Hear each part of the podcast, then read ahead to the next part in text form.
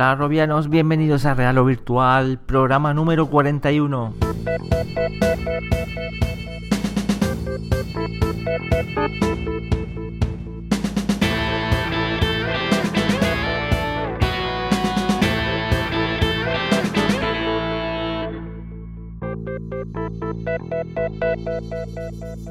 Bueno, pues estamos ya en noviembre y se acercan fechas muy importantes en la realidad virtual. ¿Qué tal, Ramón? Buenas. Muy buenas, pues sí, ya llega el momento de esa primera versión comercial de un dispositivo de realidad virtual, que es el caso de, Gear VR, de Samsung Gear VR, que llega por fin a la venta este viernes 20 de noviembre en Estados Unidos. Pero supuestamente poco después llegará ya a Europa y esperemos que pronto a España y bueno, también ya se acerca también esa esperada fecha también, la que supuestamente debería llegar HTC Vive a finales de año, aunque aún no sabemos todavía cómo serán esas características finales que tendrá.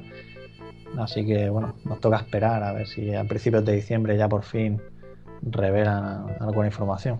Sí, nos conformamos con ver una imagen o saber cómo va a ser, porque de momento hay mucho silencio sobre el tema. Y en la charla de hoy contamos con Carlos Coronado, que repite nuestro Roscas y nos hablará sobre Mindpass to Thalamus, en este caso de esa adaptación que ha llevado a, la realidad virtual, y también de cómo ha sido el desarrollo con HTC Vive, lo cual pues pinta muy interesante.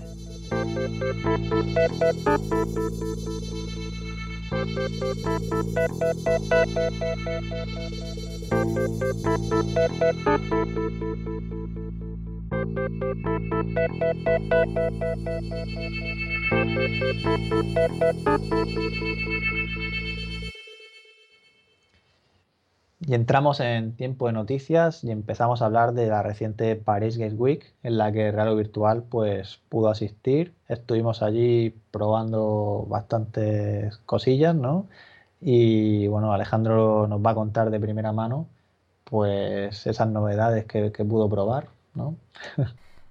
Sí, la verdad que esta vez me ha tocado a mí junto a nuestra compañera Elena y la verdad que hemos tenido la suerte de probar sobre todo cosas muy interesantes, ver las últimas novedades de, Sony, la verdad que no os podéis perder si alguno no lo ha visto, el, vídeo, el reportaje que hemos hecho sobre Riggs, nos gustó mucho ese, shooter con, con mechas eh, para PlayStation VR y también pudimos probar eh, Battlezone que nos dejó un muy buen sabor de, boca, lo que puede ser un, arcade ahí retrofuturista de, tanques, no tiene desperdicio.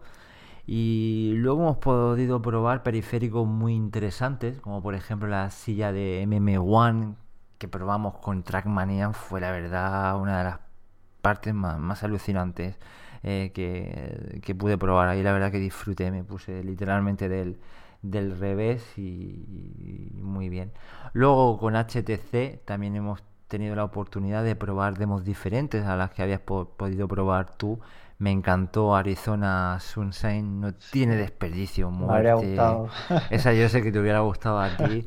Y es que moverse en, una, en un espacio físico, andar nosotros mismos con, el, con, este, con este HMD es flipante. Defender esa pequeña posición, ver los zombies venir hacia ti, encontrártelos de frente con la misma altura que tú, eh, disparar, tienen las, las, armas con ese posicionamiento absoluto eh, tan perfecto que funciona en, en HTC. Eh, es una pasada disparar así, eh, tirarte al suelo, esconderte detrás de la caja. a mí me encantó. Sí, no, es algo que, hay que probar, desde luego. Que meterse ahí en ese mundo, pues, pues tiene que ser una experiencia increíble, ¿no? Y yo te quería preguntar, cuando estabas en la experiencia, ¿El terreno, cuando te tiraste al suelo, era un terreno llano o estaba...? Era, un terreno un terreno llano, muy, muy árido, era, era el, el, desierto, pero estaba bastante plano. Entonces la, la, sensación era, era, bastante realista, sí. Claro, claro, que claro, tiras un suelo plano y a lo mejor estás ahí en una especie de... Mm. Tú tenías, claro, tú tenías ahí una zona a defender y luego te podías teletransportar a, otras posiciones. Luego el juego, imagino que llevará una, secuencia, no sé si lineal o, una historia, pero ahí en ese momento me podía teletransportar, era más... Pero de forma instantánea te refieres, o sea, quiero decir, para disparar desde otro sitio. Para disparar desde otro sitio, en otras posiciones, sí. Ajá no para no para, para avanzar en, no, te podías eran zonas donde estaban marcadas no puedes no puedes ir a donde te dé la gana del escenario lógicamente. Ya ya ya claro. Pues a ver cómo evoluciona esto porque al final pues supongo que será un juego de defender no hmm. es lo que lo que parece. Sí. Y luego también me gustó mucho la prueba que hicimos también con HTC de Elite Dangerous eh, el cambio es total a tantas horas que, he pasado con décadas jugando a este juego. Eh, pasar aquí, eh, el cambio es importante a, todos los niveles, de nitidez, a la hora de leer los paneles, en la resolución, menos efecto rejilla, se agradece muchísimo. ¿Y qué más? Es Valkyrie me encantó con, Crescent Bay, ya lo he comentado en, en el vídeo me, me gustó mucho. La gente, la verdad que ha dado mucha caña con ese fallo de, tracking, pero a ver, lo explico de nuevo, no tiene más. O sea, si tienes Constellation delante y te sales fuera del rango, pierdes el, tracking. Lo teníamos demasiado cerca, demasiado bajo, y eso tiene un, rango, y si te sales, lo pierdes. Eh, colocado de, de, otra manera, estoy seguro que no, no, no hubiera dado ni ningún problema. Y saltando eso, es Valkyrie una, una pasada gráficamente en todos los sentidos. Ese juego promete, está muy avanzado y, tiene muy, muy, muy buena pinta. Sí, ¿no? Y aparte que, que estabais usando Crescent Bay, que no sé, que no sé la versión comercial ni nada. Quién sabe si tiene algún problema con, con el tracking. Eh, era curiosa la combinación porque era luego la, cámara era Constellation, pero, pero ya os digo, muy muy baja y un poco pegado al pecho. Pero bueno, yo por poner un ejemplo, cuando estuvimos probando Touch, que tenía los dos receptores delante, no dio ningún problema lo que era el, el HMD, el headset, ¿no? O sea, el casco. Hmm. Iba todo genial. El único problema que hubo es cuando se me cayó una pelota de ping pong y me giré a cogerla y agaché y entonces ya, claro, la oclusión, ¿no? O sea, al tener la mano detrás, pues no. Así que me decía la persona con la que jugaba, no, no, no la coja, nada de falta. Podía. y también eh, luego probamos eh, Gunjak eh, para, para guiar VR. También otro juego para mí yo creo que va a ser de los mejores, por lo menos de, de salida para este dispositivo. Nos gustó muchísimo la experiencia muy intuitivo de jugar, muy fácil, sin pocas complicaciones y muy muy muy buenas las sensaciones. Tenéis también ahí la, noticia para, que la veáis.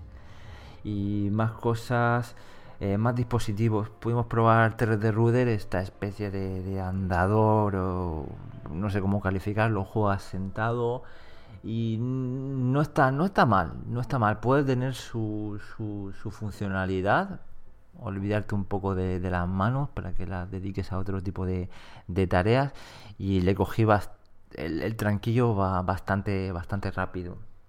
Sí, lo único aquí que, todo el mundo se preguntará es si de verdad te puede llegar a reducir el mareo, ¿no? De, moverte. Mm, yo creo que no va a ser un factor muy relevante en cuanto al, al mareo. El mareo sabemos por qué se producen esos giros que no son naturales y aquí digamos que también los, estás simulando, los estás controlando de otra forma, no con la no con la mano, lo haces con el pie, en teoría es un poquito más, más natural, pero la sensación es, es parecida en, cuanto a eso, no sé si, si ayudará mucho. Cuando lo pruebe ya te, te contaré. Sí, yo creo que lo analizaremos mm, pronto, esperemos que pronto.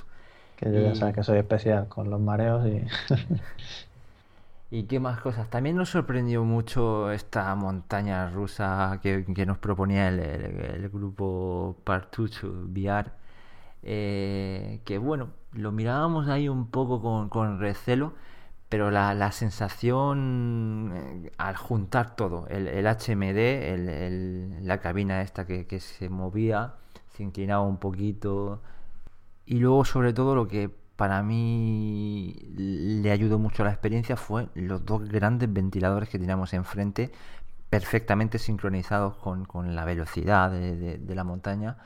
Y, os puedo decir que pocas veces he tenido una sensación tantísima de, velocidad como, como en esta experiencia.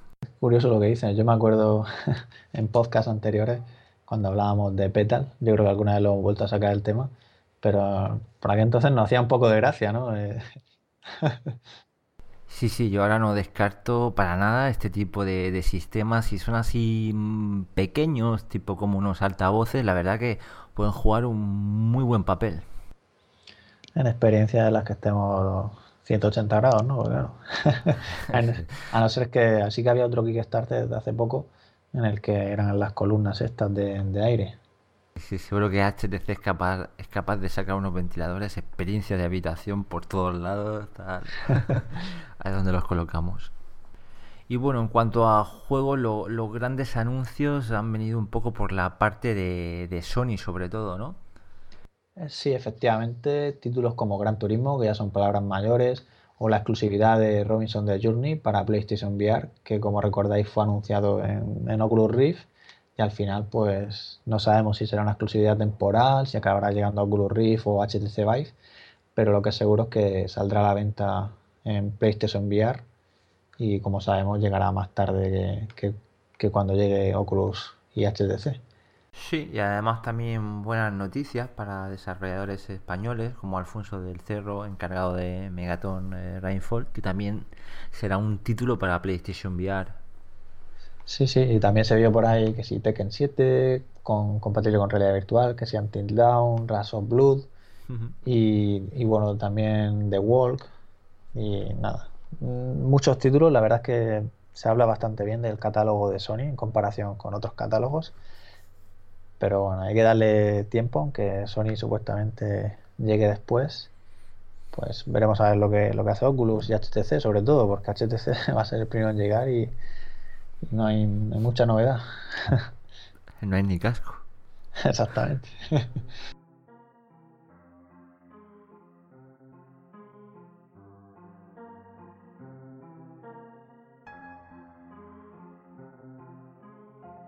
Y en cuanto a más novedades sobre juegos, cabe destacar una, un juego que gusta mucho, es Affected, a los que les gusta sobre todo el, terror, y se actualiza a la versión 07 de Oculus, por lo que ya podemos jugarla de nuevo y pasar miedo con ella.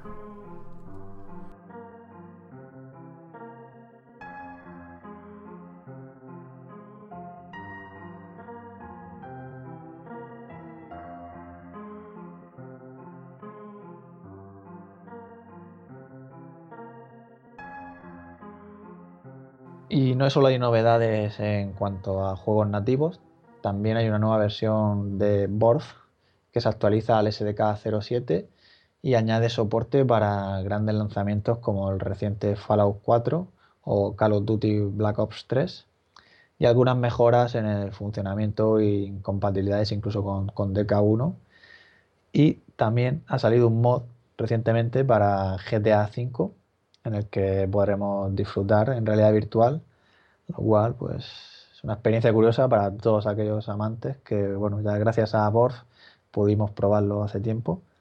Sí, es un, mod que, funciona junto a, a y, añade, añade mejoras en la conducción de vehículos, eh, soporte para las armas como la mira telescópica y mejora también un poco el posicionamiento absoluto pero bueno, a ver cómo evoluciona porque lo, que comenta su creador es que necesita una relación muy estrecha con, Borg para ir mejorándolo en, futuras versiones.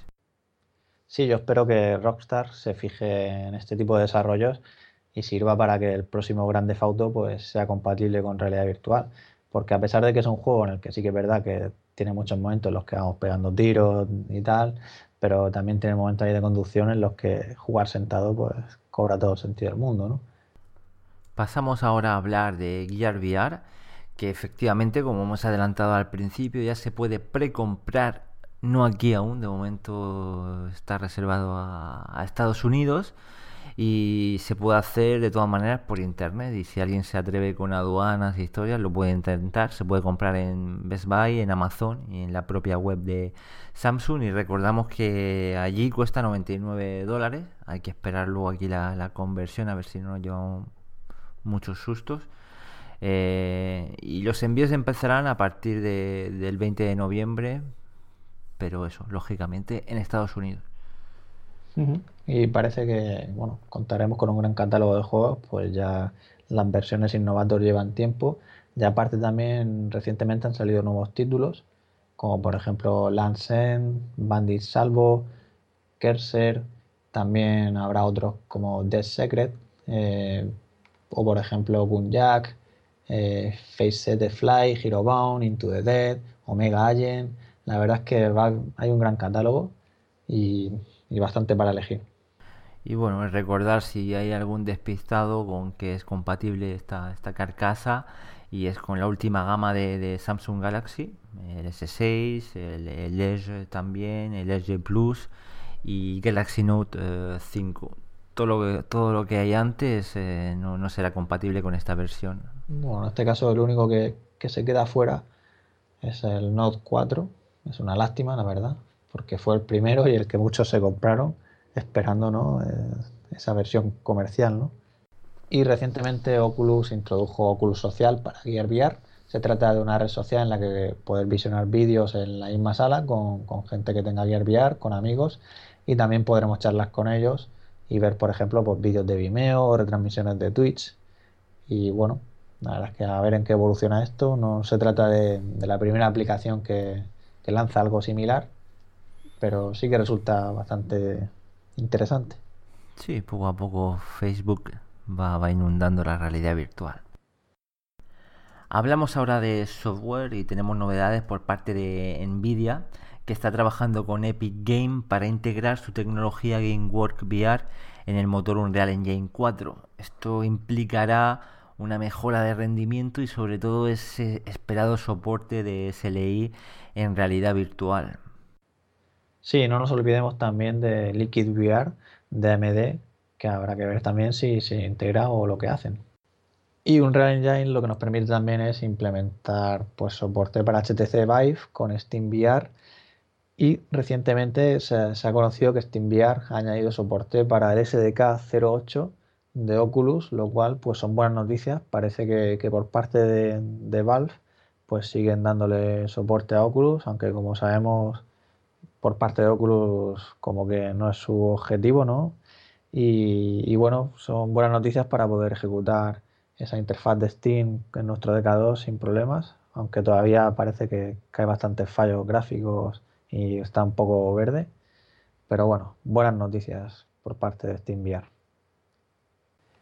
Y entramos ahora a hablar de hardware y llegan algunas iniciativas un tanto curiosas para solucionar ese problema con, el, control, ¿no? con el movimiento, quiero decir. A la hora de movernos en, los escenarios de realidad virtual, pues tenemos la opción del andador o tenemos la opción que plantea HTC Vive de movernos en nuestro entorno de 4x4, 3x3, según el espacio que dispongamos.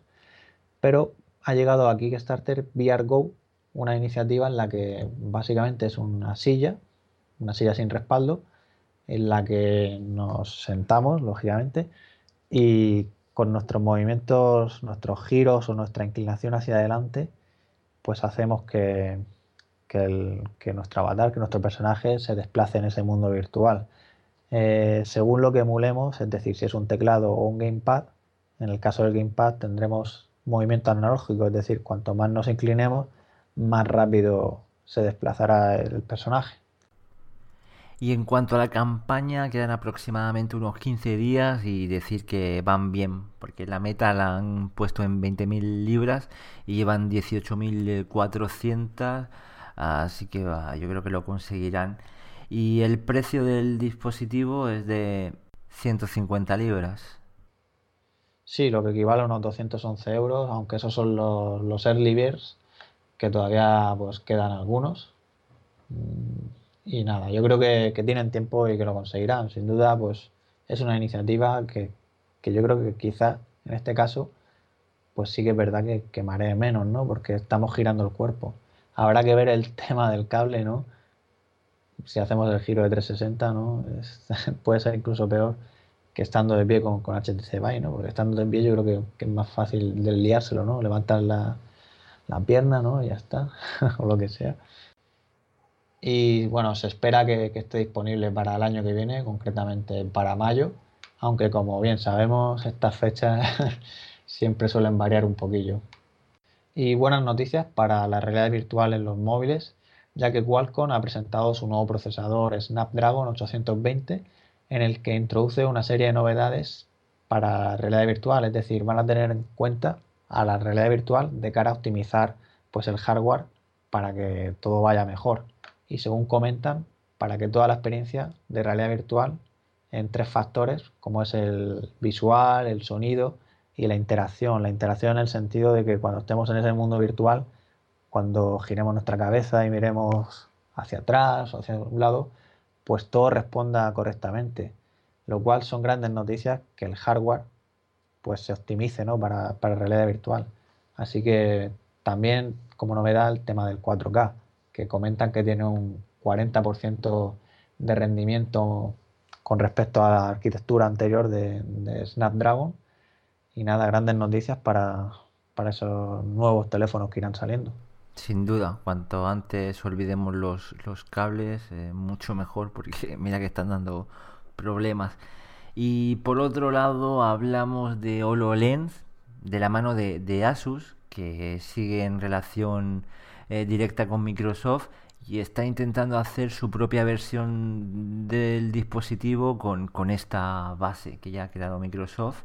Y de momento no se sabe ni precio, lo que sí que dicen es que saldrá en, en 2016. Ha manifestado Jerry Sen, el director ejecutivo de la compañía, y es que la realidad aumentada para él va a ser muy importante en, la vida de, de todas las personas. Así que esto sigue adelante.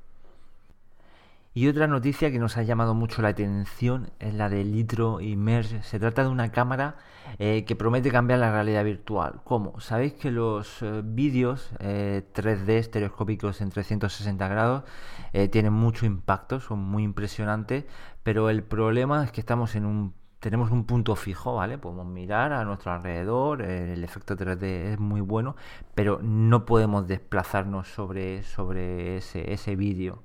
Lo que ha hecho Litro es a través de la captura de los campos de luz en movimiento en 3D nos permite tener 6 grados de, libertad. Esto, esto lo que hace es, que podemos tener un pequeño margen de movimiento en, en ese, en ese vídeo, lo que, lo que supone una, una verdadera revolución. Ya, además Litro no, solo va a vender la cámara, sino que presenta un conjunto completo con su software, hardware, todo destinado a facilitar la labor de los productores pues a la hora de crear esas experiencias, esas, experiencias audiovisuales, ¿no? Y se espera que llegue a principios de 2016. Pues sí, y a, saber el precio mejor no, no, preguntar, pero bueno, lo que está claro es que la realidad virtual, igual que va a revolucionar la manera de jugar, se está poniendo también muy serio el papel que va a jugar en el tema del cine y son muchas las noticias y que, que van saliendo y sin duda será muy interesante. Y prueba de ello es que ya YouTube pues da soporte a los vídeos estereoscópicos en 360 grados.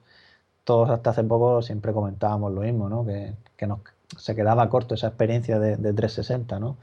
Pues ahora a lo que denominan los VR vídeos en YouTube, pues ya podemos experimentar gracias a un carboard o cualquier otra carcasa en la que podamos introducir nuestro teléfono móvil pues de poder ver eh, esos vídeos en, 3D.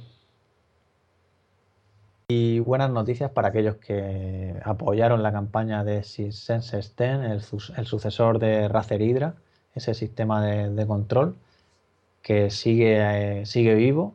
Ya han pasado las fases de pruebas y en teoría llegaría este 17 de diciembre. Y además en las últimas actualizaciones mostraron una experiencia de tiro al arco en la que se puede ver que funciona muy bien y que una de las cosas, a diferencia de Oculus Touch, es que bueno, no requiere las cámaras, como sabéis, con lo cual funciona en 360, es decir, podemos darle la vuelta y no habrá oclusión. La verdad que yo tengo mucha curiosidad por, por probarlo y, y quién sabe si al final dan un, no sé si un gran golpe, pero un pequeño golpe en la, en la mesa porque llevan ahí años ya trabajando, luchando por salir adelante y, y al menos curiosidad tenemos mucha. No, si es que hasta hace poco, yo qué sé, la mayoría de, de los que la habían apoyado estaban un poco, pues eso, que pensando que habían perdido el dinero, ¿no? Sí, la gente Pero, no- pero viendo que, Touch llegará más tarde, de- después de la salida de, de Rift, y que además no tendrá, bueno, sabemos que, que sí que el sistema, según dijo Palmer, admite el 360, pero de primeras no, no está enfocado a eso, pues quién sabe, lo vimos, es una oportunidad de hacernos con unos mandos antes de tiempo, ¿no? Si no te haces con un HTC Vive que ya los lleve.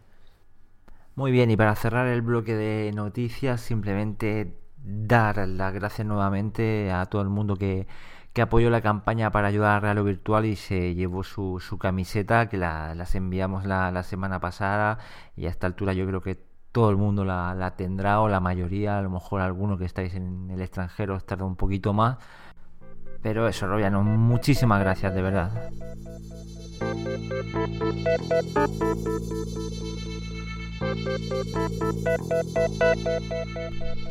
Entramos ya en tiempo de tertulia y como hemos avanzado al principio, tenemos hoy con nosotros a Carlos Coronado, creador de Mindpad Tutalamus, que repite podcast y ya lo saludamos. Muy buenas, Carlos, ¿qué tal? Hola, muy buenas, ¿cómo estáis? Muy buenas. Pues nada, pues aquí estamos en otra ocasión. Ya me recuerdo la anterior que estabas desarrollando el juego, todavía no estaba terminado.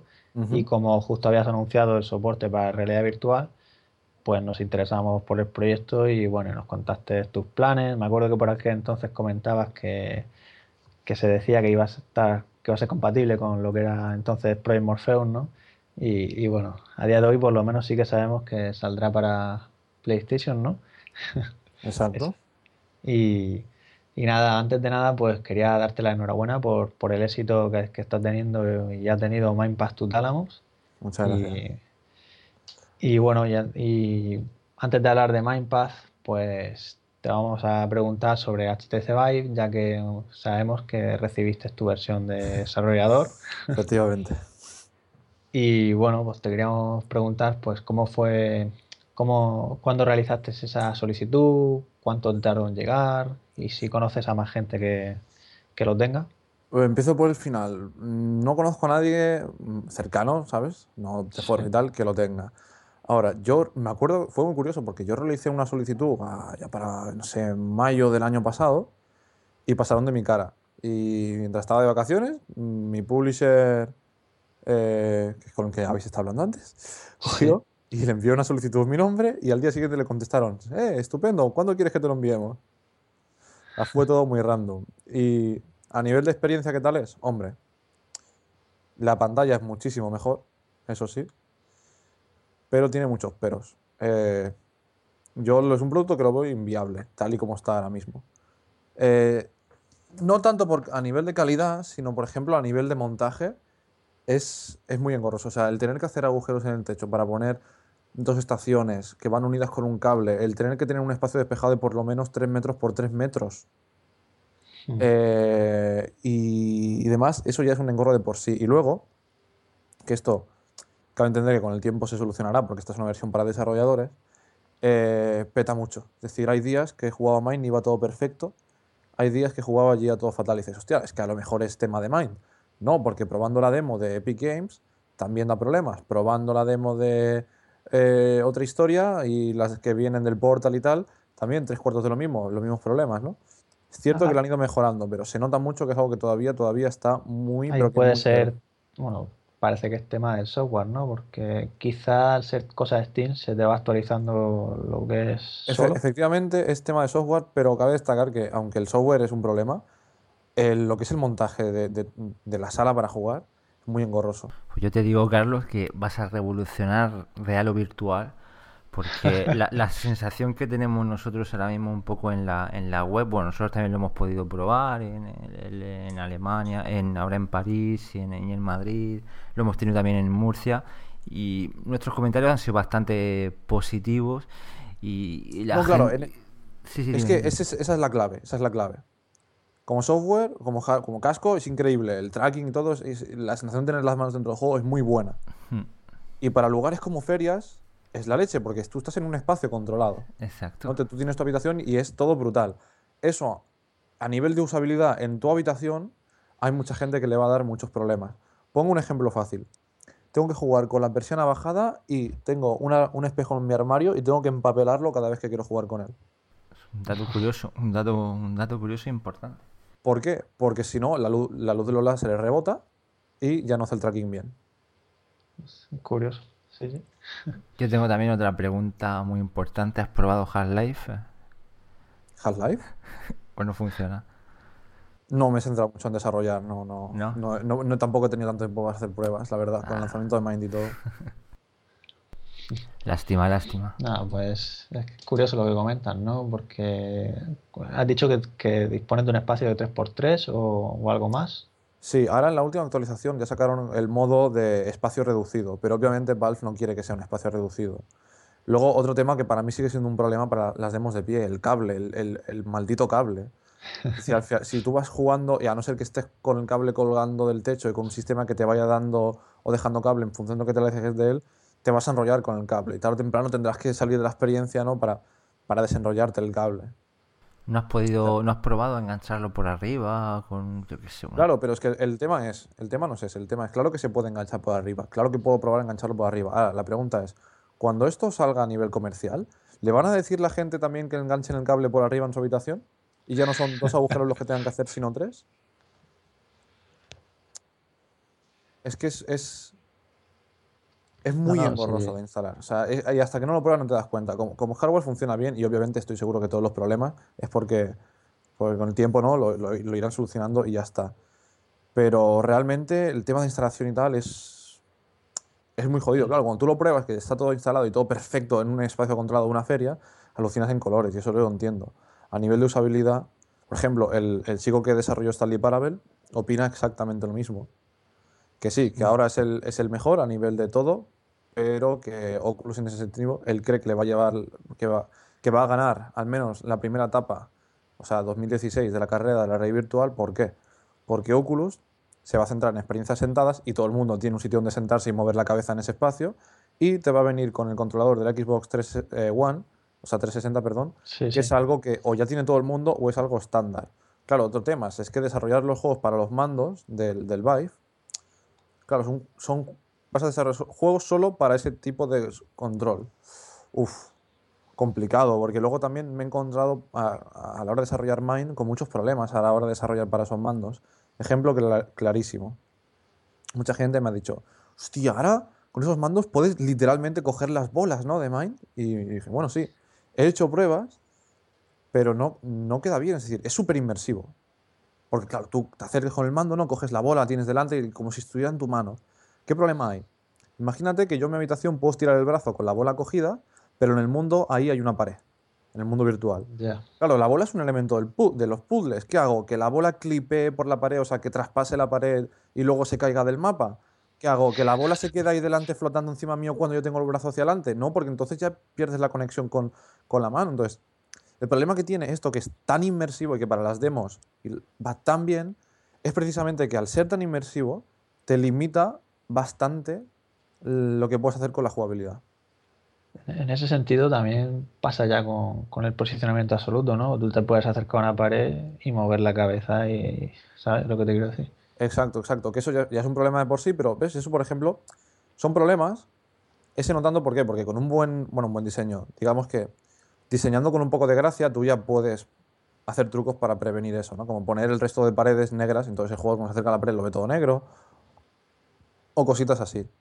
No es perfecto. Pero esos son problemas que te limitan mucho, mucho, mucho lo que puedes hacer con el gameplay. Y al final, yo lo que quiero hacer son juegos, no experiencias. Es que pasa que, que tanta, tanta limitación para tanta, tanta inmersión. Mira, que yo soy el primero eh, que defienda la inmersión en la realidad virtual. Joder, si no, no estaría desarrollando para esto. Pero creo que es- nos- lo- hay muchos desarrolladores que se están obsesionando demasiado con la inmersión y dejando el gameplay muy, muy en la trastienda.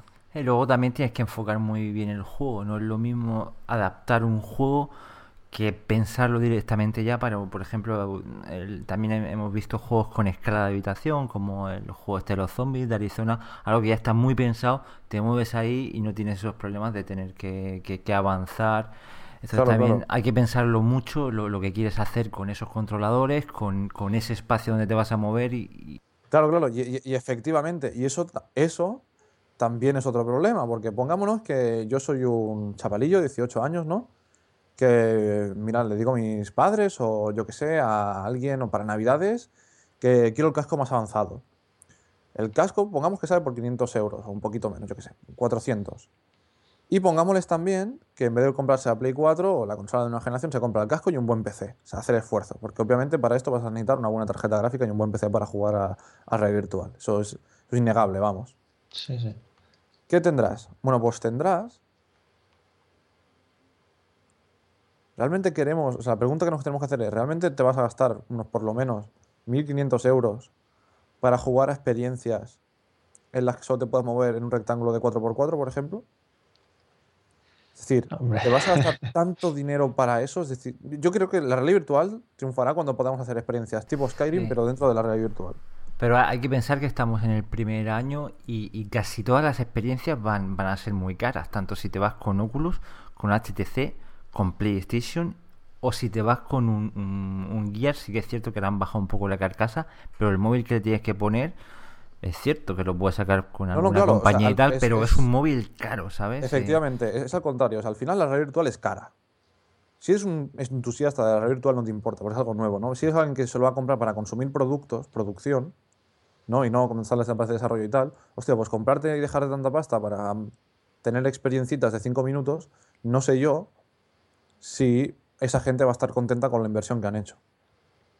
Yo estoy convencido de que no. Pero bueno, aquí ya todo, todo se verá. Al fin, yo como desarrollador, lo que opino es, hay que apoyar la virtual y si algún desarrollador de videojuegos está escuchándolo, pesa por la realidad virtual.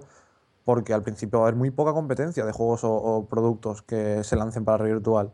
¿Y eso qué significa? Que tu producto va a destacar mucho. ¿Que luego la la realidad virtual sale más? Bueno, es muy posible pero tú ya tienes ahí tu producto colocado y vendido.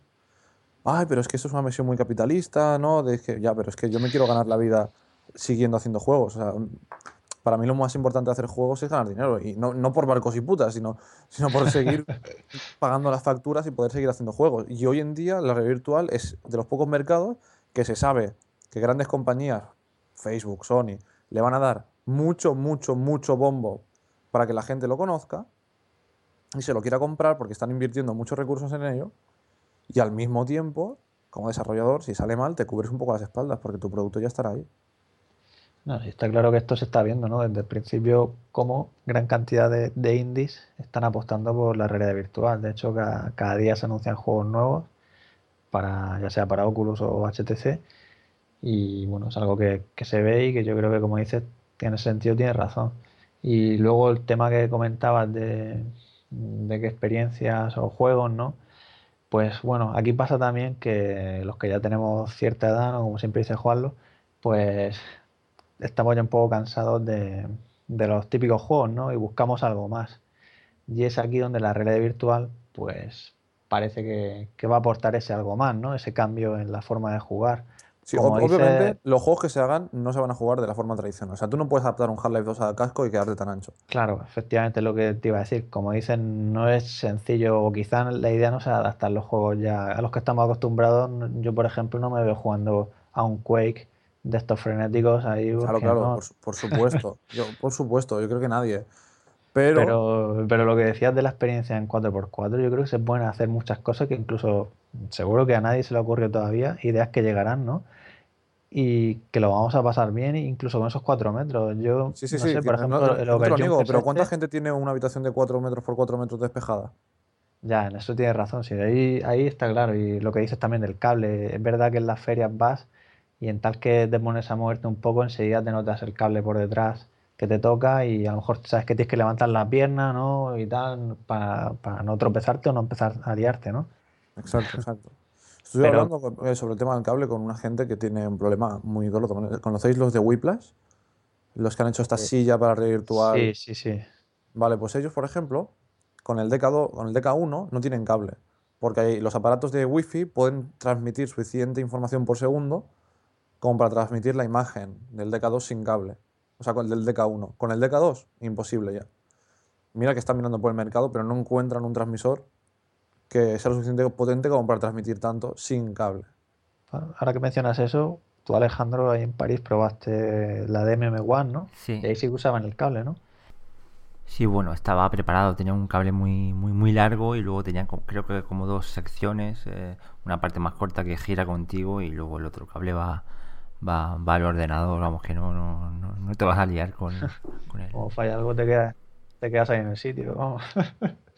Ah, al- lo, lo que, lo que no quiero es que nadie se piense que soy un escéptico, una- un abuelillo de la virtual. Simplemente que la gente conozca realmente cuál es el estado real. No, Sí. sí, en eso es verdad que tú vas y lo pruebas y sales hipeado, o sea, sales diciendo Dios, ¿no? Porque te imaginas las posibilidades de, de esto, ¿no? Pero luego siendo realista es lo que dices tú. Yo incluso en mi casa, pues en mi habitación no, no tengo espacio.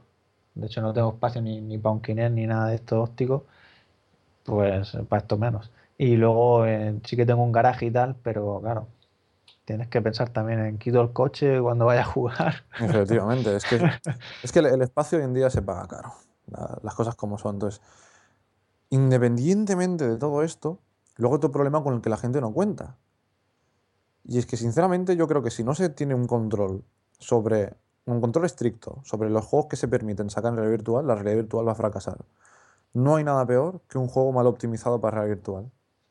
Cuando gira la cabeza y la pantalla clac, clac, clac, clac, clac, eso eso es malísimo, te marea un montón y di- dices, vale, no quiero la realidad virtual. ¿Por qué?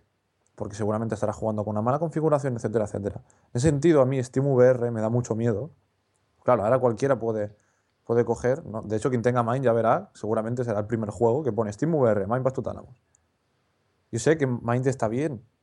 Y hay una recomendación de, eh, si no tienes este hardware, mejor no, no lo pones en realidad virtual porque puede que te maree. Pero claro, si la gente empieza a descargarse malos juegos o malas experiencias que no están bien optimizadas, no querrán probar más realidad virtual. En ese sentido, veo muy valiente lo que está haciendo Oculus. De montarse su propia tienda y decir, no, no, no, vamos a montar nuestra propia tienda y les vamos a decir a los desarrolladores que los juegos tienen que funcionar súper bien con esta tarjeta gráfica o superior. Y si no, el juego no sale. De esta forma te aseguras de, si tú tienes una tarjeta gráfica como esa o superior y te compras tu juego en la tienda de Oculus, vas a poder jugar a todo súper bien. No, ese aspecto, la verdad que se lo, se lo están mostrando bien. Es como dices tú, parece que son un poco más realistas, ¿no?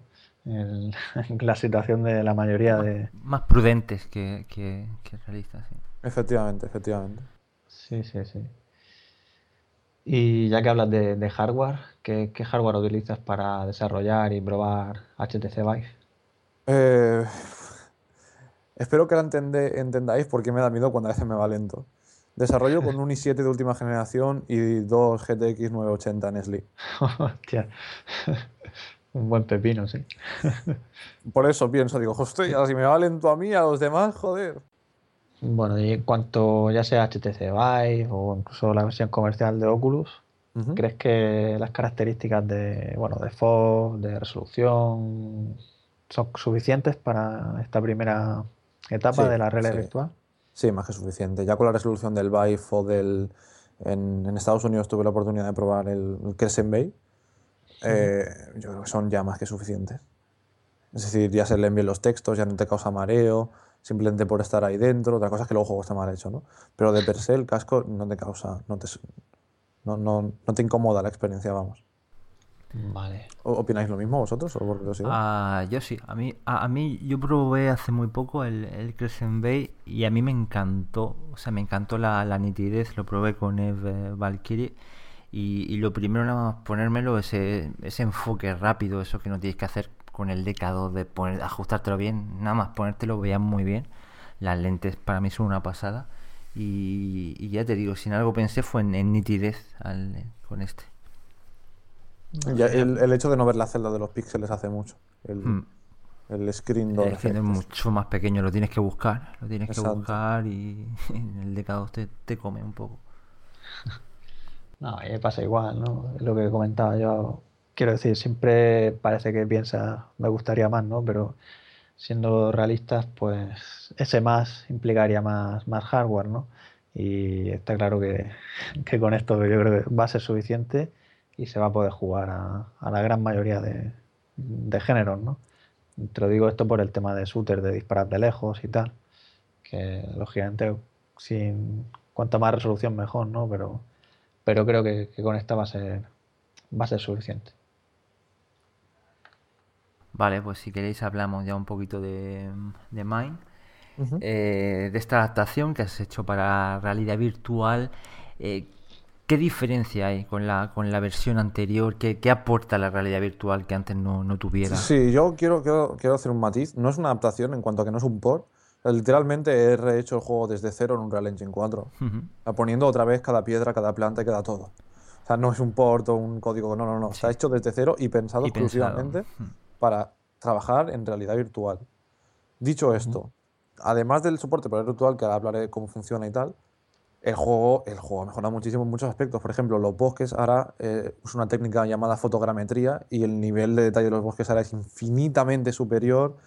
Eh, por ejemplo, otro punto interesante es que hay nuevos niveles, hay nuevos puzzles, hay puzzles que se han rehecho, hay dos finales diferentes, hay cuatro niveles secretos. La forma de documentar y de, y de narrar la historia cambia mucho, ahora está mucho más integrada en el entorno. Eh, hay un, eh, tienes el menú de, de bindings, tienes, el, tienes muchas más opciones que configurar.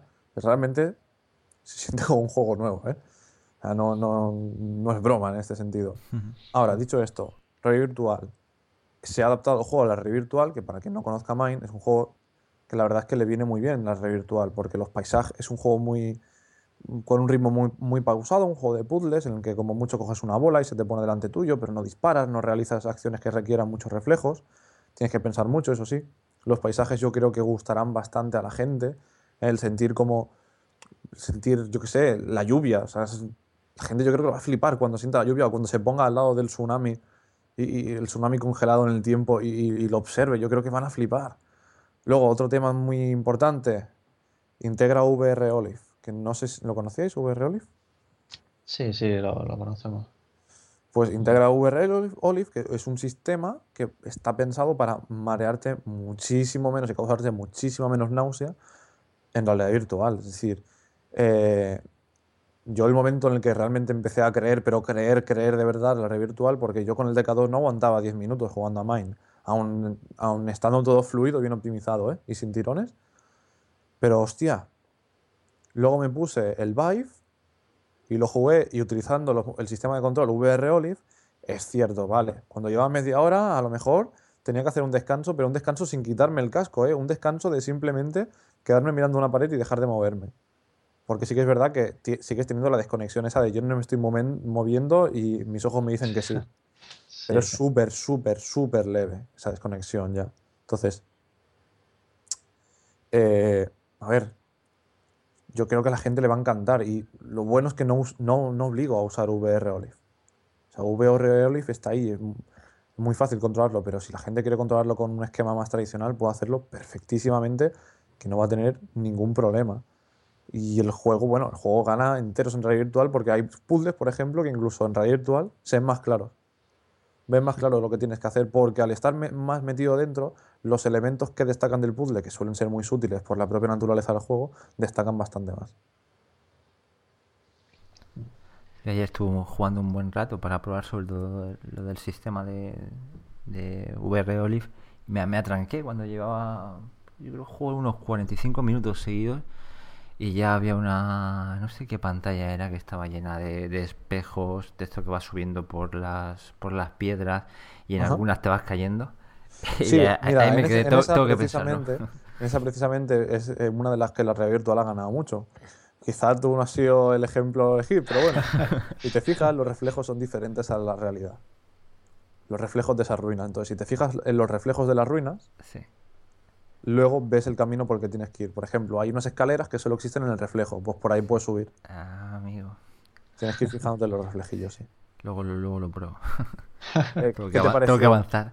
¿Qué te pareció la, intro? A, mí, me encantó, a mí me gustó mucho la intro. Si, si quieres vamos a ir por partes, vamos a hablar un poco del, del sistema Olive.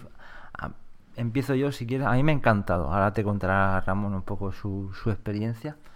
Eh, a mí yo estuve haciendo pruebas de moverme un poco con el stick derecho. Bueno, para quien no lo conozca, el juego avanzar, retroceder, hacer un strafe se hace siempre con igual, como siempre, con el stick izquierdo.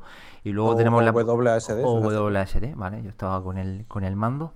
Y luego tenemos el stick derecho para hacer los giros que hemos hecho toda la vida en los shooters para girar más, más rápido y no tener que hacerlo con el, con el HMD. Eh, en este caso, lo que hace este sistema es que si pulsamos uno de, los botones, creo que es la, I en el mando de 360, nuestro tronco va a girar automáticamente a donde estamos mirando. Si, si no es así o me equivoco, ¿me, me corriges, Carlos? No, está perfecto. De tal manera que si dejamos pulsado el botón y vamos avanzando, eh, podemos ir dirigiendo nuestro personaje con la cabeza y nuestro tronco nos va a seguir en todo momento, va a girar con nosotros eh, de una manera muy, muy natural y, bastante sutil y, de bastante precisión a la, a la, vez. Eh, y luego también te puedes parar, puedes girar a izquierda o derecha, fijar un punto. Pero girar con la cabeza. Con la cabeza pulsas el botón suavemente y tu tronco se gira a esa, posición de una manera bastante natural. Eh, yo no, sé ahí cómo has, configurado los parámetros para hacer ese giro, pero para mí menos brusco que si te giras tú con, el stick eh, del, mando. Y yo intenté moverme un poco, como bien los vídeos que, tenías tú colgados en el, en el store, en, el, en el SARE de Oculus y la verdad que le, coges el tranquillo, te mueve muy rápido, muy fluido y es muy cómodo de, andar. Eh, te olvidas de, de, ese de, de, controlar el, stick derecho y, te dedicas a caminar. A mí me gustó mucho, no me mareé. Eh, luego hay algunas zonas del juego donde vas caminando por unos hilillos más, más finos que te puedes caer al, al vacío, digamos, y la, la precisión es muy buena. Y, intenté hacer esos mismos movimientos más rápidos con el stick derecho del, mando y me mareaba más. A, mí me ha gustado mucho el, sistema. Bueno, yo voy a contar mi experiencia porque ha sido un tanto diferente a la de Alejandro. También hay que destacar que, claro, yo ya se conoce que, que soy con el DK2 bastante peculiar. ¿Los dos tienes el DK2, perdona? Sí, sí. Sí, también. Sí, porque quiero decir que yo con el DK2 pues siempre me, me marea bastante, ¿no? Con el tema del pad.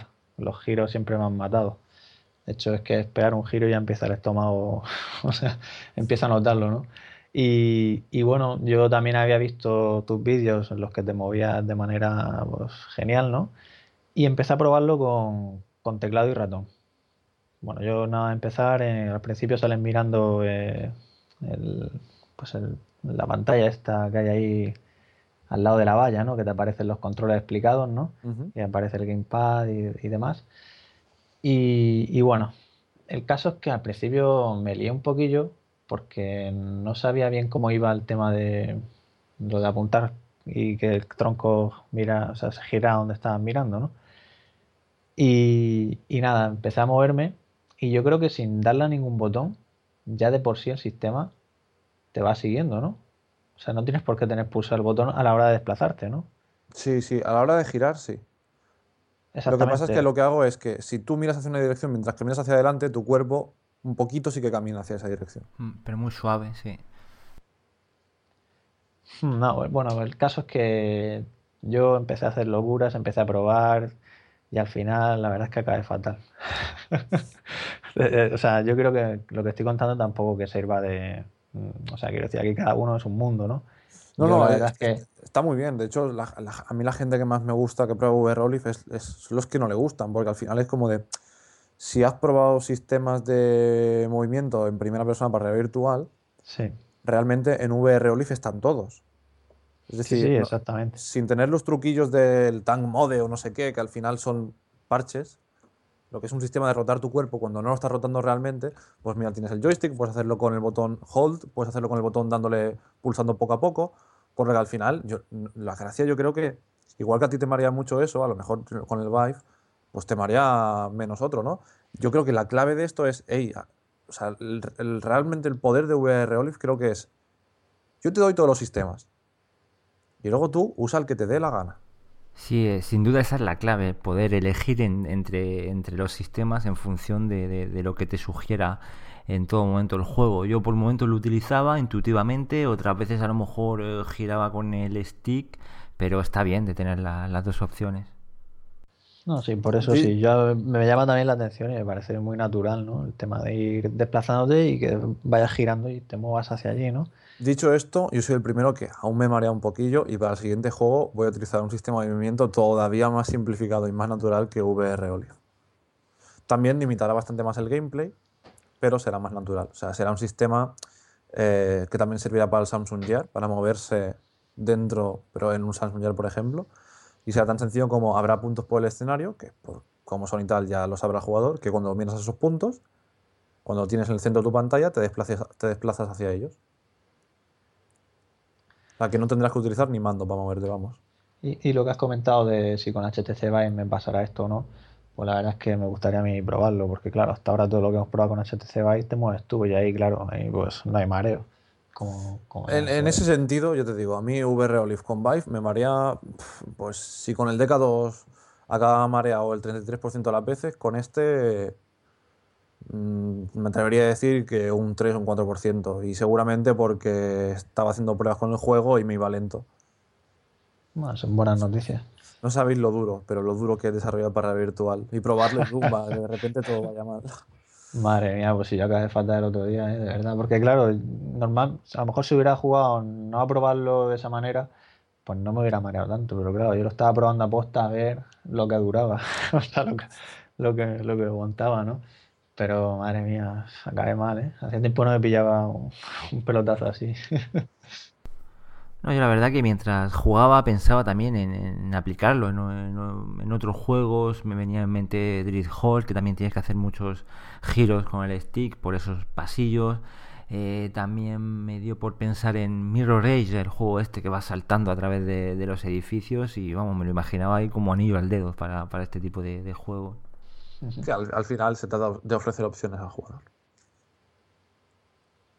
¿Y qué te parece en este sentido el tema de los andadores y el resto de soluciones que están apareciendo? Sí, a mí, a mí me parece una puta mierda. es, decir, no, es viable. No es viable a nivel de consumidor querer jugar, yo que sé, a un Skyrim y tener que caminar 40 kilómetros para llegar al otro lado. O no es viable que hacer un simulador de fútbol para red virtual y pretender que el jugador se corra 20 eh, kilómetros por partido. y, os lo dice alguien que ayer estuvo participando en la Ripollet Zombie Night, que es como una cosa que hace Vodafone, que toda ciudad se convierte en zombie y, tú tienes que huir de ellos y tal, pero son personas reales y demás. Y pasarte cuatro horas corriendo intermitentemente, pues tengo mis agujetas y soy bastante atlético, ¿eh? Buen ejercicio, hombre.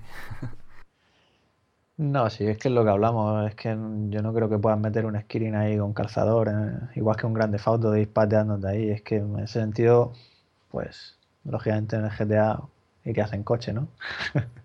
Inversión total, sí. Mm, diversión total, no. Ya, es que ahí es la cuestión. Habría que ver hasta qué punto, ¿no? Sí, a ver, está por ver. Eh, efectivamente va a ser un poco difícil en, hogares, pero ¿por qué no en esos eh, recreativos que hemos hablado últimamente en tantos programas, ese resurgimiento que, pueda, que puede provocar un poco el tema de la, realidad virtual? Pero de ahí a experiencias, como dices, de recorrer 50 kilómetros en Skyrim, sí que lo, sería un poco complicado. no, no, desde luego que no. Aunque alguno lo hará, ¿eh? Aparte es que qué sentido, bueno, a ver, todo depende, ¿no? Vas explorando y vas viendo cosas y matando cosas, ¿no? Pero no sé, es que por eso el tema de la habitación, aunque solo sean 4 4, o sea, por 4 por 4 metros, es que, no sé, yo, yo sí le veo su, su, tema, ¿no? Pero bueno, aquí ya cada uno... Ya veremos por dónde, por dónde tira la, la VR. Al final yo creo que todos queremos que salga bien y cuando se encuentre una solución que alguien diga, esta, pues yo espero que todo el mundo tire por ahí y todos felices, a ganar dinero, a hacer muchos juegos y ya está. Pero hasta entonces, bueno, hay que ir probando y será el consumidor al final quien decida. Por cierto, eh, ¿has probado a jugarlo de pie? eh, con V-Rollis.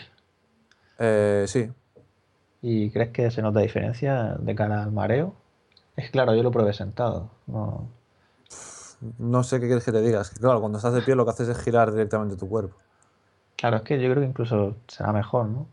O sea, por lo menos Un más poquito más, na- natural, Un ¿no? poquito más natural, sí. Pero vamos, yo creo que tú te vas a marear igual. Otra prueba interesante, ya la haré y ya os contaré. Bueno, y volviendo a la adaptación de, de Mindpass, mm, más o menos sabrías decirnos cuánto tiempo te llevó y si fue más fácil o más difícil de lo que creías y también un poquillo que nos cuentes con el SDK de Oculus, pues si te dio problemas, luego incluso el salto a la 07, ¿qué, qué tal fue? Hombre, a ver, mm, fue muy duro a nivel personal porque te tiras tres años haciendo un juego y de repente descubres que para pasarlo a un sistema que crees que tienes que pasarlo sí o sí, tienes que tirar todo lo que has hecho y volver. Es, es- es montar tu casa otra vez, pero la parcela de al lado. Desde cero. sin poder utilizar un camión muy grande para, para pasarla ahí. Y joder, eso, es- eso es duro. Porque, bueno, a mí me gusta pasar a hacer otros proyectos. Pero, bueno, dicho esto, la verdad es que ha sido bastante fácil, en el sentido de que Unreal Engine 4 es una pasada para trabajar con realidad virtual. No sé cómo estará la, la escena de Unity en ese sentido, pero con Unreal es todo súper cómodo, está todo súper pensado. Le están metiendo mucho énfasis Epic Games en hacer de la VR algo completamente compatible con el motor en todos los sentidos. Y sí que es cierto, sí que es cierto que me he tirado un poco más del tiempo que tenía previsto tirarme para, para pasar Mine a VR, pero ¿por qué? Me he tirado tanto tiempo porque parte del tiempo que me he pasado pasando Mine a VR me lo he tirado, uno, haciendo VR, Olive, dos, investigando sobre fotogrametría y tres, que para mí es lo más importante, si os fijáis, y la gente que juegue a la versión de Mine lo verá claramente, el menú, todo lo que es el menú, es un menú súper adaptable que puede funcionar, y eh, ¿qué coño? Me va a funcionar para todos los siguientes juegos que haga. Es decir, yo ahora la idea es que al siguiente juego que haga, en vez de pasarme tanto tiempo haciendo buenos controles para VR y tal, como creo que eso ya lo tengo afinado, y el- las opciones del menú, etcétera, etcétera también, ahora me, me centraré en hacer buenas experiencias, buenos juegos, y toda la parte que no es del juego, pero que tiene que estar ahí, ya está hecha. Entonces la idea ahora es hacer juegos como churros, pero en el buen sentido, no a lo rápido y mal. No, claro, es aprender mientras que, que lo pasabas, claro, que es importante. También, también. Claro, era un motor nuevo. Y vas a seguir dando soporte a las pocas versiones, esperamos, que quedan del SDK de Oculus hasta llegar a 1.0 o o estás centrado en otras cosas. Sí, por supuesto. Siempre que salga una nueva, actualizaremos Mine. Igual que cuando salga una versión nueva de Unreal Engine, actualizaré. Por lo que sí, sí, que la, que la gente no se preocupe. Y bueno, ¿crees que vas a tener problemas para llegar a los 90 frames que se espera que, bueno, que se requieren para la versión comercial? ¿Y no, porque ya lo- lo he alcanzado con el Vive. Ajá. ¿Y qué es lo que suele ser más costoso de cara a lograr esos frames en tu caso, por ejemplo? El, el número de draw calls. O sea, al final, cada cosa que tienes en tu mundo es un draw call. Esto quiere decir que, por ejemplo, si en, en las ruinas de Mine, ¿no? el nivel de los cristales que tú dices, si te fijas, es todo como modular, está hecho como por piezas, como por Lego. Pues cada uno de ellos es un draw call. Yo me propuse que draw calls del mundo, de- del, del nivel en sí, de todos los niveles de Mine, iban a estar menos, menos de 50. Eh, por ejemplo, ese nivel antes eran 1600 draw calls en la versión anterior, ahora son 21. O sea, es ínfimo, poquísimo. Y eso, claro, eso me da una puerta a poder hacer otras muchas otras cosas. Eh, por ejemplo, los efectos del tornado de las partículas y tal. ¿Habéis visto muchas cosas así que funcionen bien en realidad virtual? Que, que no den problemas. Poco a poco, sí. Pues claro, es que ahí el tema es, como hago una, una optimización súper bestia de draw calls de cosas estáticas, pues luego puedes comerte un poco más de lo otro. Pero aún así, otro tema que ha sido clave por optimizar y que cualquiera, a cualquier persona le recomiendo que haga lo mismo. Al final es tan fácil como, mira, si tú tienes el DK2, porque es lo que tenemos todos los desarrolladores, para hacer juegos, pero sabes que lo que vas a necesitar es más resolución para la versión final y más FPS, por ejemplo, no es mala idea utilizar el botón de Unreal Engine de Preview en VR mientras tienes el editor corriendo en tiempo real. ¿Por qué? Vale que le das más carga al editor, o sea, y al casco, pero así te aseguras que, vale, es que me tiene que funcionar bien el juego con la realidad virtual y con el editor abierto. Es una forma muy fullera, la verdad, pero que me ha dado muy buenos resultados, porque no hacía pruebas en plan, venga, va compilando el juego y sin nada más abierto. No, no, no. con el ordenador cargadete, a ver qué tal funciona. Carga, con el ordenador cargado de procesos. Y yo creo que eso, a nivel indie, que es, eh, pues ha funcionado bastante bien. Una, una buena táctica. Sí, sí. Y en cuanto al tema de, ser compatible con más de un HMD, ¿cómo, se lleva esto? Porque ahora mismo, si no me equivoco, es compatible con DK2 y con HTC Vive. La semana que viene, por ejemplo, también será compatible con. ¿Con, el de Razer? No, no, no, no. Con, con el Crescent Bay. Ah, y por tanto la CB1 de Oculus. Ajá. Es decir, al final eh, no es difícil dar soporte a los cascos. Si funcionan todos más o menos igual, gracias a un Real Engine que lo hace fácil también. ¿eh? Claro, ahí es la cuestión, o sea, digamos, por decirlo así, bueno, tú creas el juego como harías incluso sin realidad virtual y luego digamos que, por decirlo así, es un Real el que te lo exporta, a, ya sea SteamVR o, no, no te lo exportas, sino que Unreal tiene una abstracción que es casco de realidad virtual. Y él sabe qué casco tienes detectado y te lo configura óptimamente ¿no? para que coja los drivers de ese casco, etcétera, etcétera.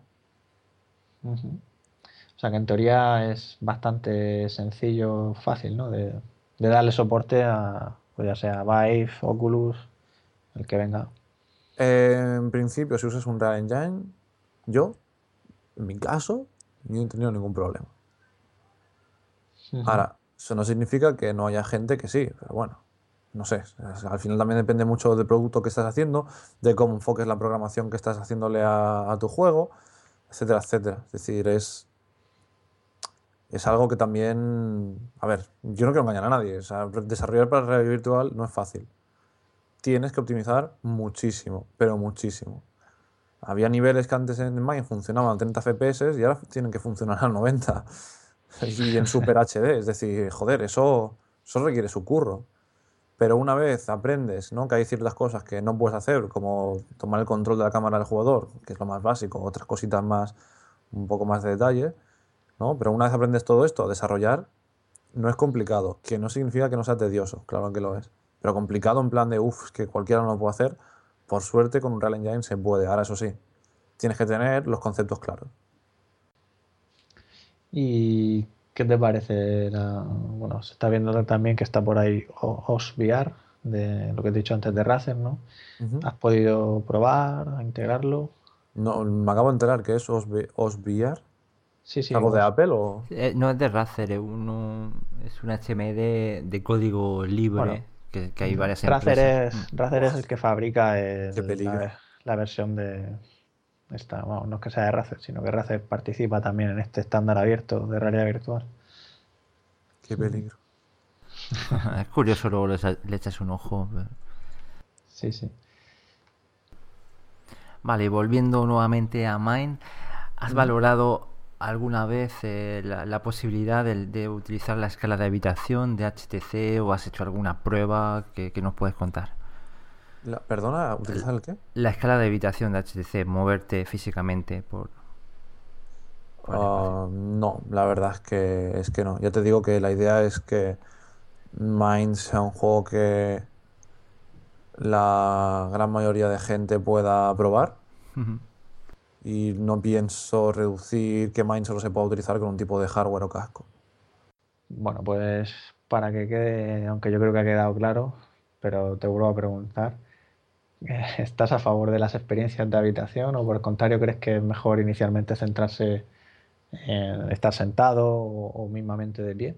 Para las ferias, mejor de pie. Para tu habitación, mejor sentado. Vale. Y bueno, ya como desarrollador, mm, viendo que Oculus Rift, incluso PlayStation VR, parece que están apostando por, las experiencias sentado.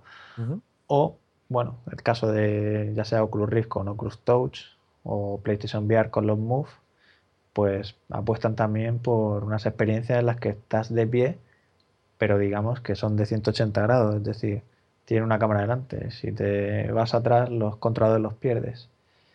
¿Consideras, bueno, te parece esto interesante? ¿Crees que, de cara comparando un poco a lo que hace HTC, ¿no? que, en teoría el seguimiento es 360? Ah, a ver, yo lo veo interesante, pero yo sigo pensando que la zona de área importante tiene que ser mirando hacia la pantalla. Y que forzar al jugador a hacer movimientos de cuello mayores que, yo que sé, 45 grados a izquierda o derecha, empieza a ser peligroso o puede cansarle.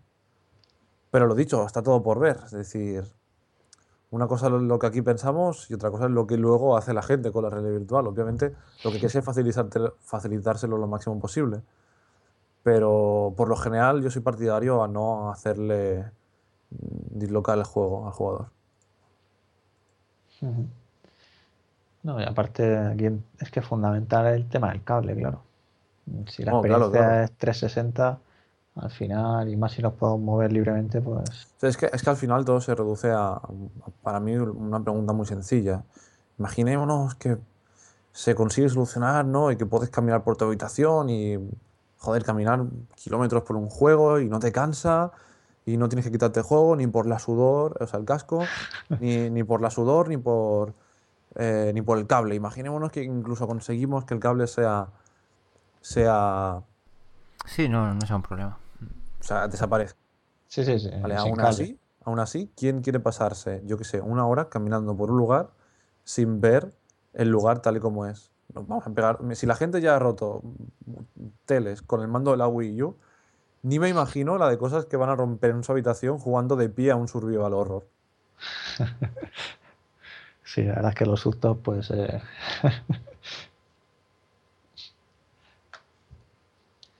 Muy bien, pues a ver, otra preguntilla que, te lanzamos. Eh, has estado trasteando con, con HTC Vive, las, has hecho, le has dado soporte.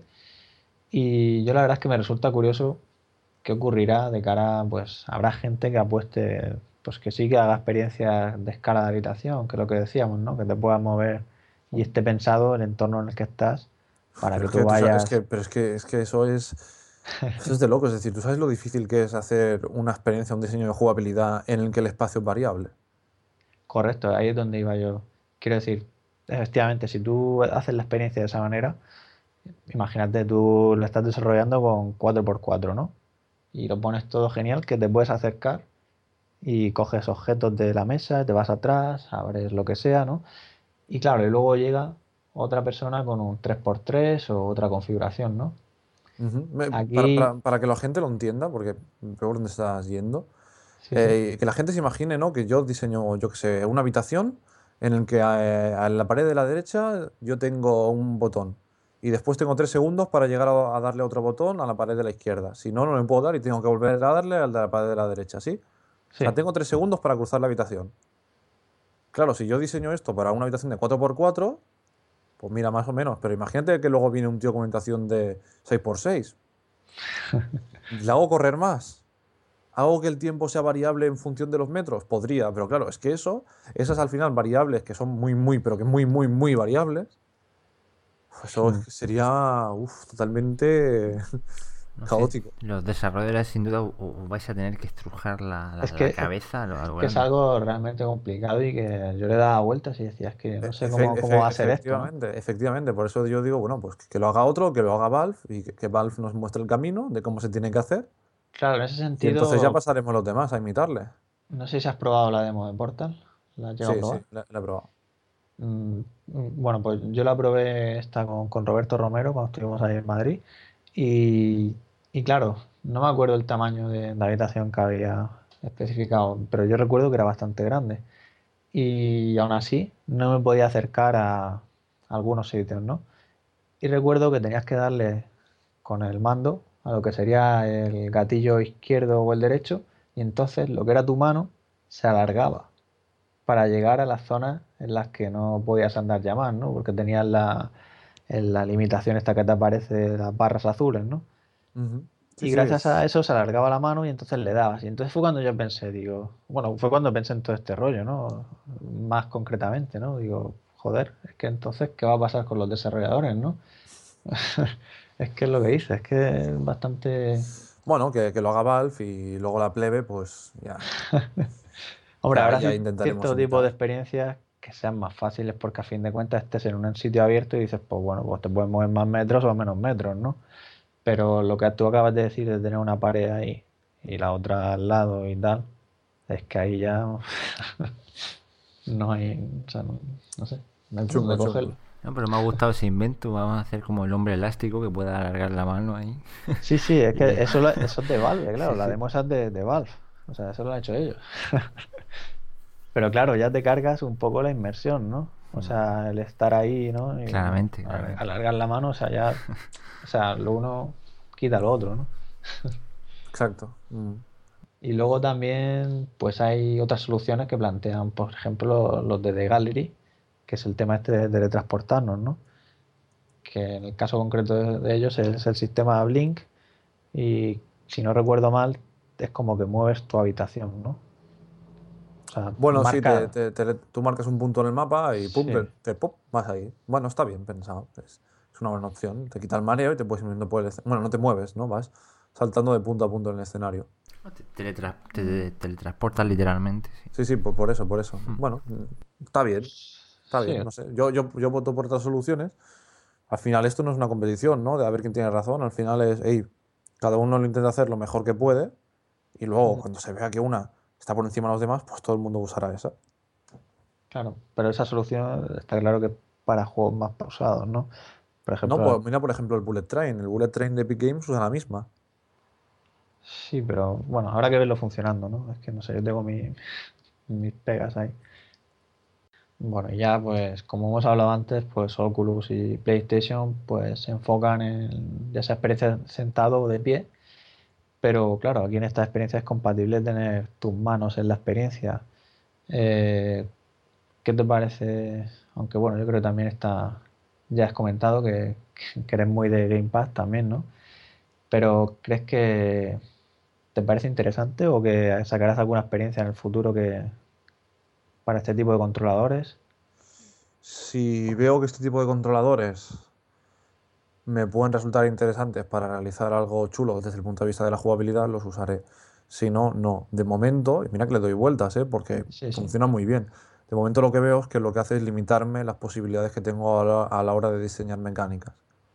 Porque cuando todo funciona bien es perfecto, pero luego, cuando empiezan las excepciones, es cuando, o cuando el jugador se supone y empieza a hacer lo que no debería hacer, es cuando vienen los problemas. Eso siempre va a pasar. De hecho, siempre pruebo una demo, siempre intento pero por los controles de movimiento van a apostar los tres grandes, tanto Oculus, eh, PlayStation y HTC, van a estar ahí, va a ser un, estándar entre comillas. O sea, bueno, con, eh, con, reservas, ¿eh? ¿eh? Es decir, los controles de movimiento de PlayStation es el, es el Move, ¿no? Es el Move, sí. O claro, el tracking que tiene eso no creo yo que tampoco sea igual de bueno que el Vive. Pero funciona muy bien. Sí, no, funciona, yo, lo he probado y funciona bien. Funciona muy bien, la verdad.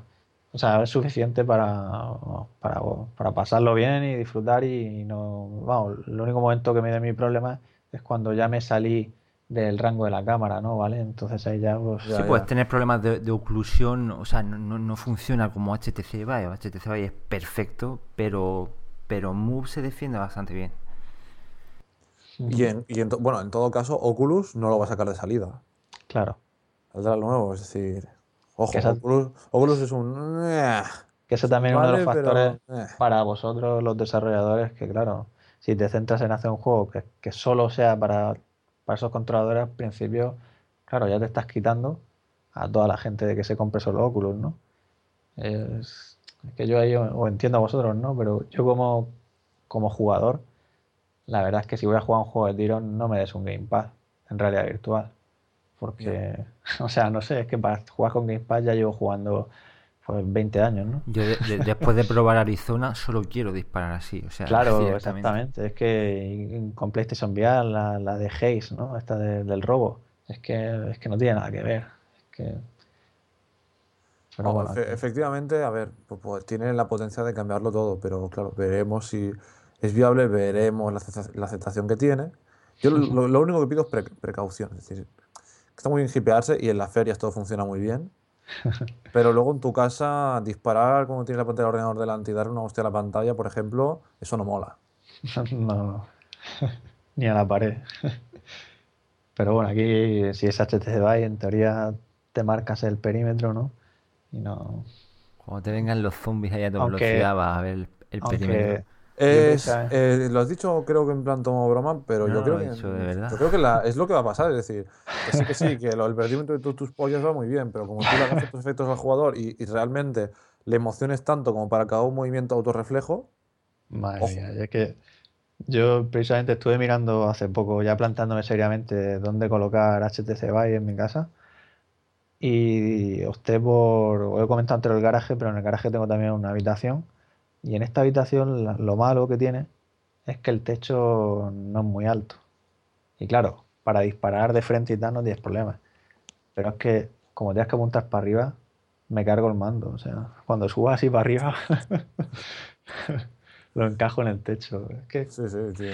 yo estoy deseando de ver las fotos de nuestros foreros ahí y ver cómo se las inventan. Yo, bueno, yo creo que hay que optar por delimitar bien la zona. Lo de la moqueta creo que funciona bastante bien. Te acostumbras a que si estás encima de la moqueta estás dentro del área. Y bueno, ya veremos. La, la, gente se las, va, se las va a arreglar. Gente entusiasta, como lo quieras llamar. Y se ha hablado mucho, bueno, recientemente, cuando se conoció, cuando Palmer dijo que, que Oculus estaba centrado en colocar los dos receptores, me refiero a Oculus Touch, delante y entonces con lo cual ya lo que hablábamos antes del 360, ¿no? Eh, esto ya a nivel personal, ¿crees que, Oculus debería incluirlo? Es que como se ha hablado tanto, solo a modo de... ¿Incluir el, mando o el...? el 360, el, el, que los mandos, porque aunque sea una experiencia sentado o lo que sea, es normal que te venga algo por detrás y te gires un momento y quieras dispararle, ¿no? No sé, es algo natural. Bueno. Yo creo que Oculus son los que están siendo más, porque también son los que tienen más experiencia, pero creo que son los que están siendo más em, eh, moderados en este sentido. ¿no?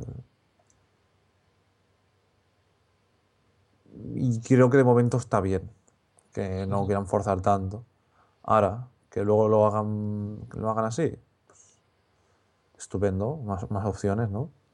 Pero claro, como también os he dicho antes, yo soy muy partidario de lo contrario, de, de que cojamos todos y digamos, hey, experiencias que sea girar la cabeza a 45 grados a la izquierda o 45 a la derecha, pero no más. claro, teniendo HTC Vive, habrá desarrolladores que piensen en las experiencias en las que aunque estés de pie y vaya a ser compatible con, con Sony y con Oculus, ¿no? Pero claro, si lo centran ya que te puedan venir, que estés defendiendo posiciones y, tengas que disparar atrás también, ya es complicado, ¿no? Que sea todo compatible con, todo, ¿no? ya no solo lo de la habitación, sino este tema también de los controladores, al final se complica la cosa.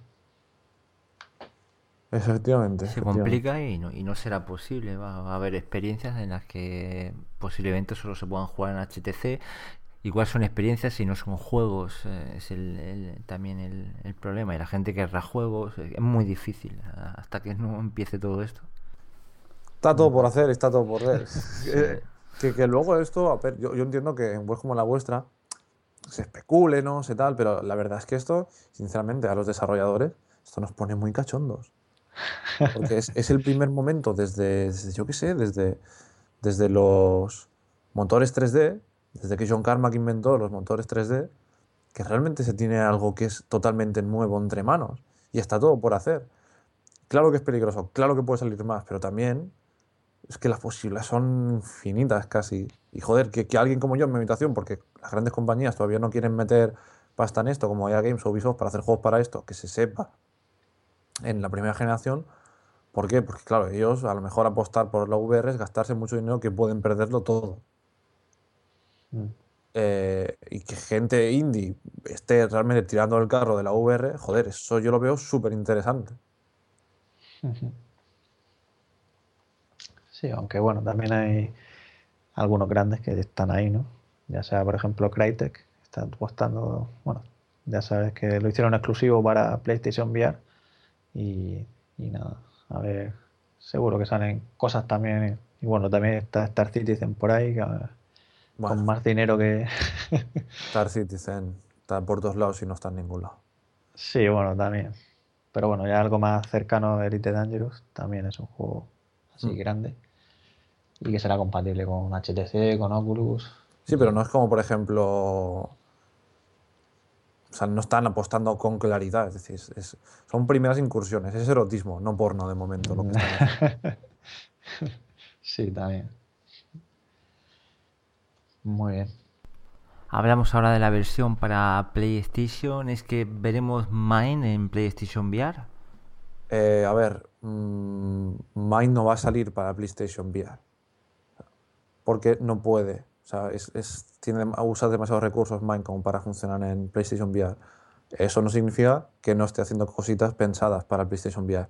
Mind saldrá para Play 4, pero no PlayStation VR. Y tengo otro juego que está por anunciar que sí que saldrá para PlayStation VR. Y en cuanto a esa conversión, eh, ¿es fácil pasar, me refiero, de- del juego en PC a PS4? Eh, bastante fácil. Un Real Engine es una delicia. Bastante fácil, pero me imagino que llevará su, su historia también, ¿no? Realmente es bastante plug and play. Una vez lo tienes todo configurado, que es la parte difícil, el resto viene bastante rodado. Interesante, eh, sobre todo eso, ¿no? Pensar a, a juegos de realidad virtual que luego puedan ser adaptados, ¿no? A- Bueno, pero yo tampoco recomiendo a los desarrolladores coger su juego y venga, va, ahora lo paso a realidad virtual. No, un juego tiene que estar diseñado para, para realidad virtual. Ya, Claro, no, voy a ser sincero, con Mind tuve mucha suerte porque es un juego que Me refería- pero es muy difícil hacer eso. Me refería ya a juegos que, que hayan creado en PC para realidad virtual. Ah, vale, vale. Poder, vale. poder trasladarlos a, a PlayStation VR, ¿no? En Sí, principio, si no usa excesivos recursos, sí. Y en cuanto a ese desarrollo que has dicho, ¿nos puedes contar algo en concreto? Bueno, lo que os puedo decir es un juego que tendrá entornos fotorrealistas literalmente y luego ya entenderéis por qué cuando salga. Y también otro tema que os puedo contar es que será un juego que básicamente se va a vender o intentaré vender, vamos, como el juego que tienes que jugar si eres un novato de la realidad virtual. Eso será bueno porque habrá muchos o seremos muchos. Sí, es la idea. Entonces tus futuros desarrolladores, digo, ay, perdón, tus futuros desarrollos serán exclusivos de realidad virtual. ¿Vas a apostar al 100%? No voy a apostar al 100%, no. O sea, tengo también otro desarrollo que sea- también será compatible para realidad virtual, pero bueno, tengo, no, no, no, ahora, ahora estoy en una época de mi vida en la que no tengo que apostar a toda una carta, pues por, por qué hacerlo, ¿no?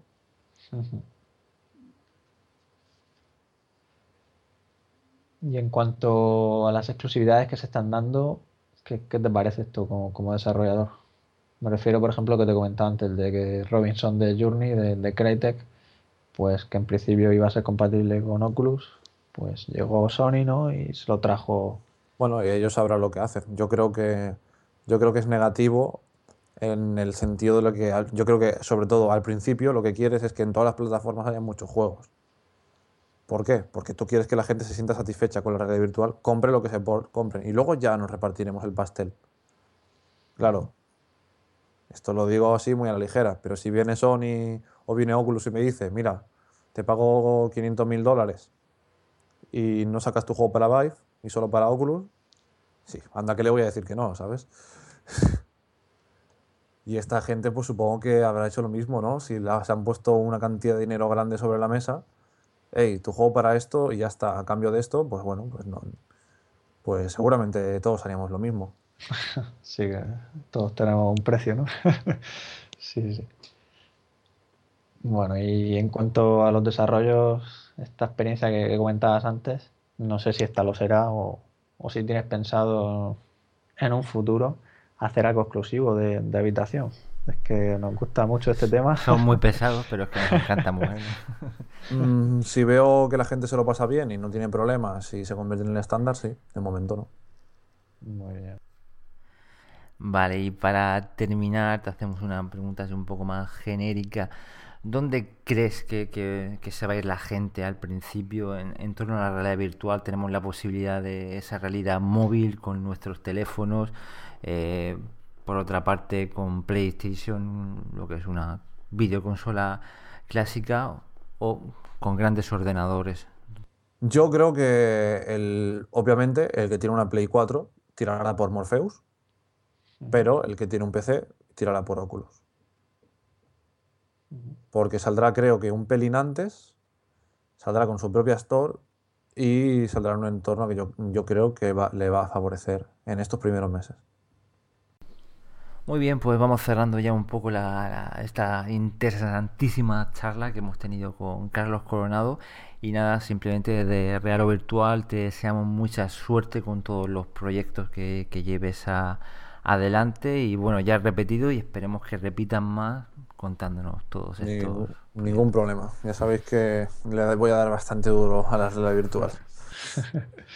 Nada, pues por mi parte igualmente darte las gracias y espero que. Gracias a vosotros por que cosechando éxito con, Mind y todo lo que venga. Y la verdad es que me ha parecido curioso, ¿no? Pues saber tu opinión, que has estado ahí trasteando, desarrollando, pensando cómo adaptar las cosas pues saber esa opinión sobre HTC Vive, que es bastante curioso, ¿no? Me esperaba lo típico de siempre, pero la verdad es que es bueno. Va, a dar que hablar soy, la pregunta, la pregunta es, ¿soy la primera persona que ha probado el Vive que conocéis o más que conocido que no sea en una feria? Eh, no. Bueno, a ver, que, hayamos traído al podcast, yo creo que es el primero. ¿Y, ¿Y, que esté desarrollando para Vive? Sí, sí, sí, efectivamente. Claro, ahí está la diferencia. Los, demás hemos jugado. Claro, exactamente. No, que, que, es un punto de vista muy importante. Habrá mucha gente que también se lo pregunte, ¿no? Cómo, cómo es trastear, cómo es desarrollar con HTC Vive. Y en ese aspecto, pues bueno, pues, pues muchas gracias, Carlos. Y nada, y a vosotros muchas gracias por escucharnos y hasta la próxima. Hasta luego.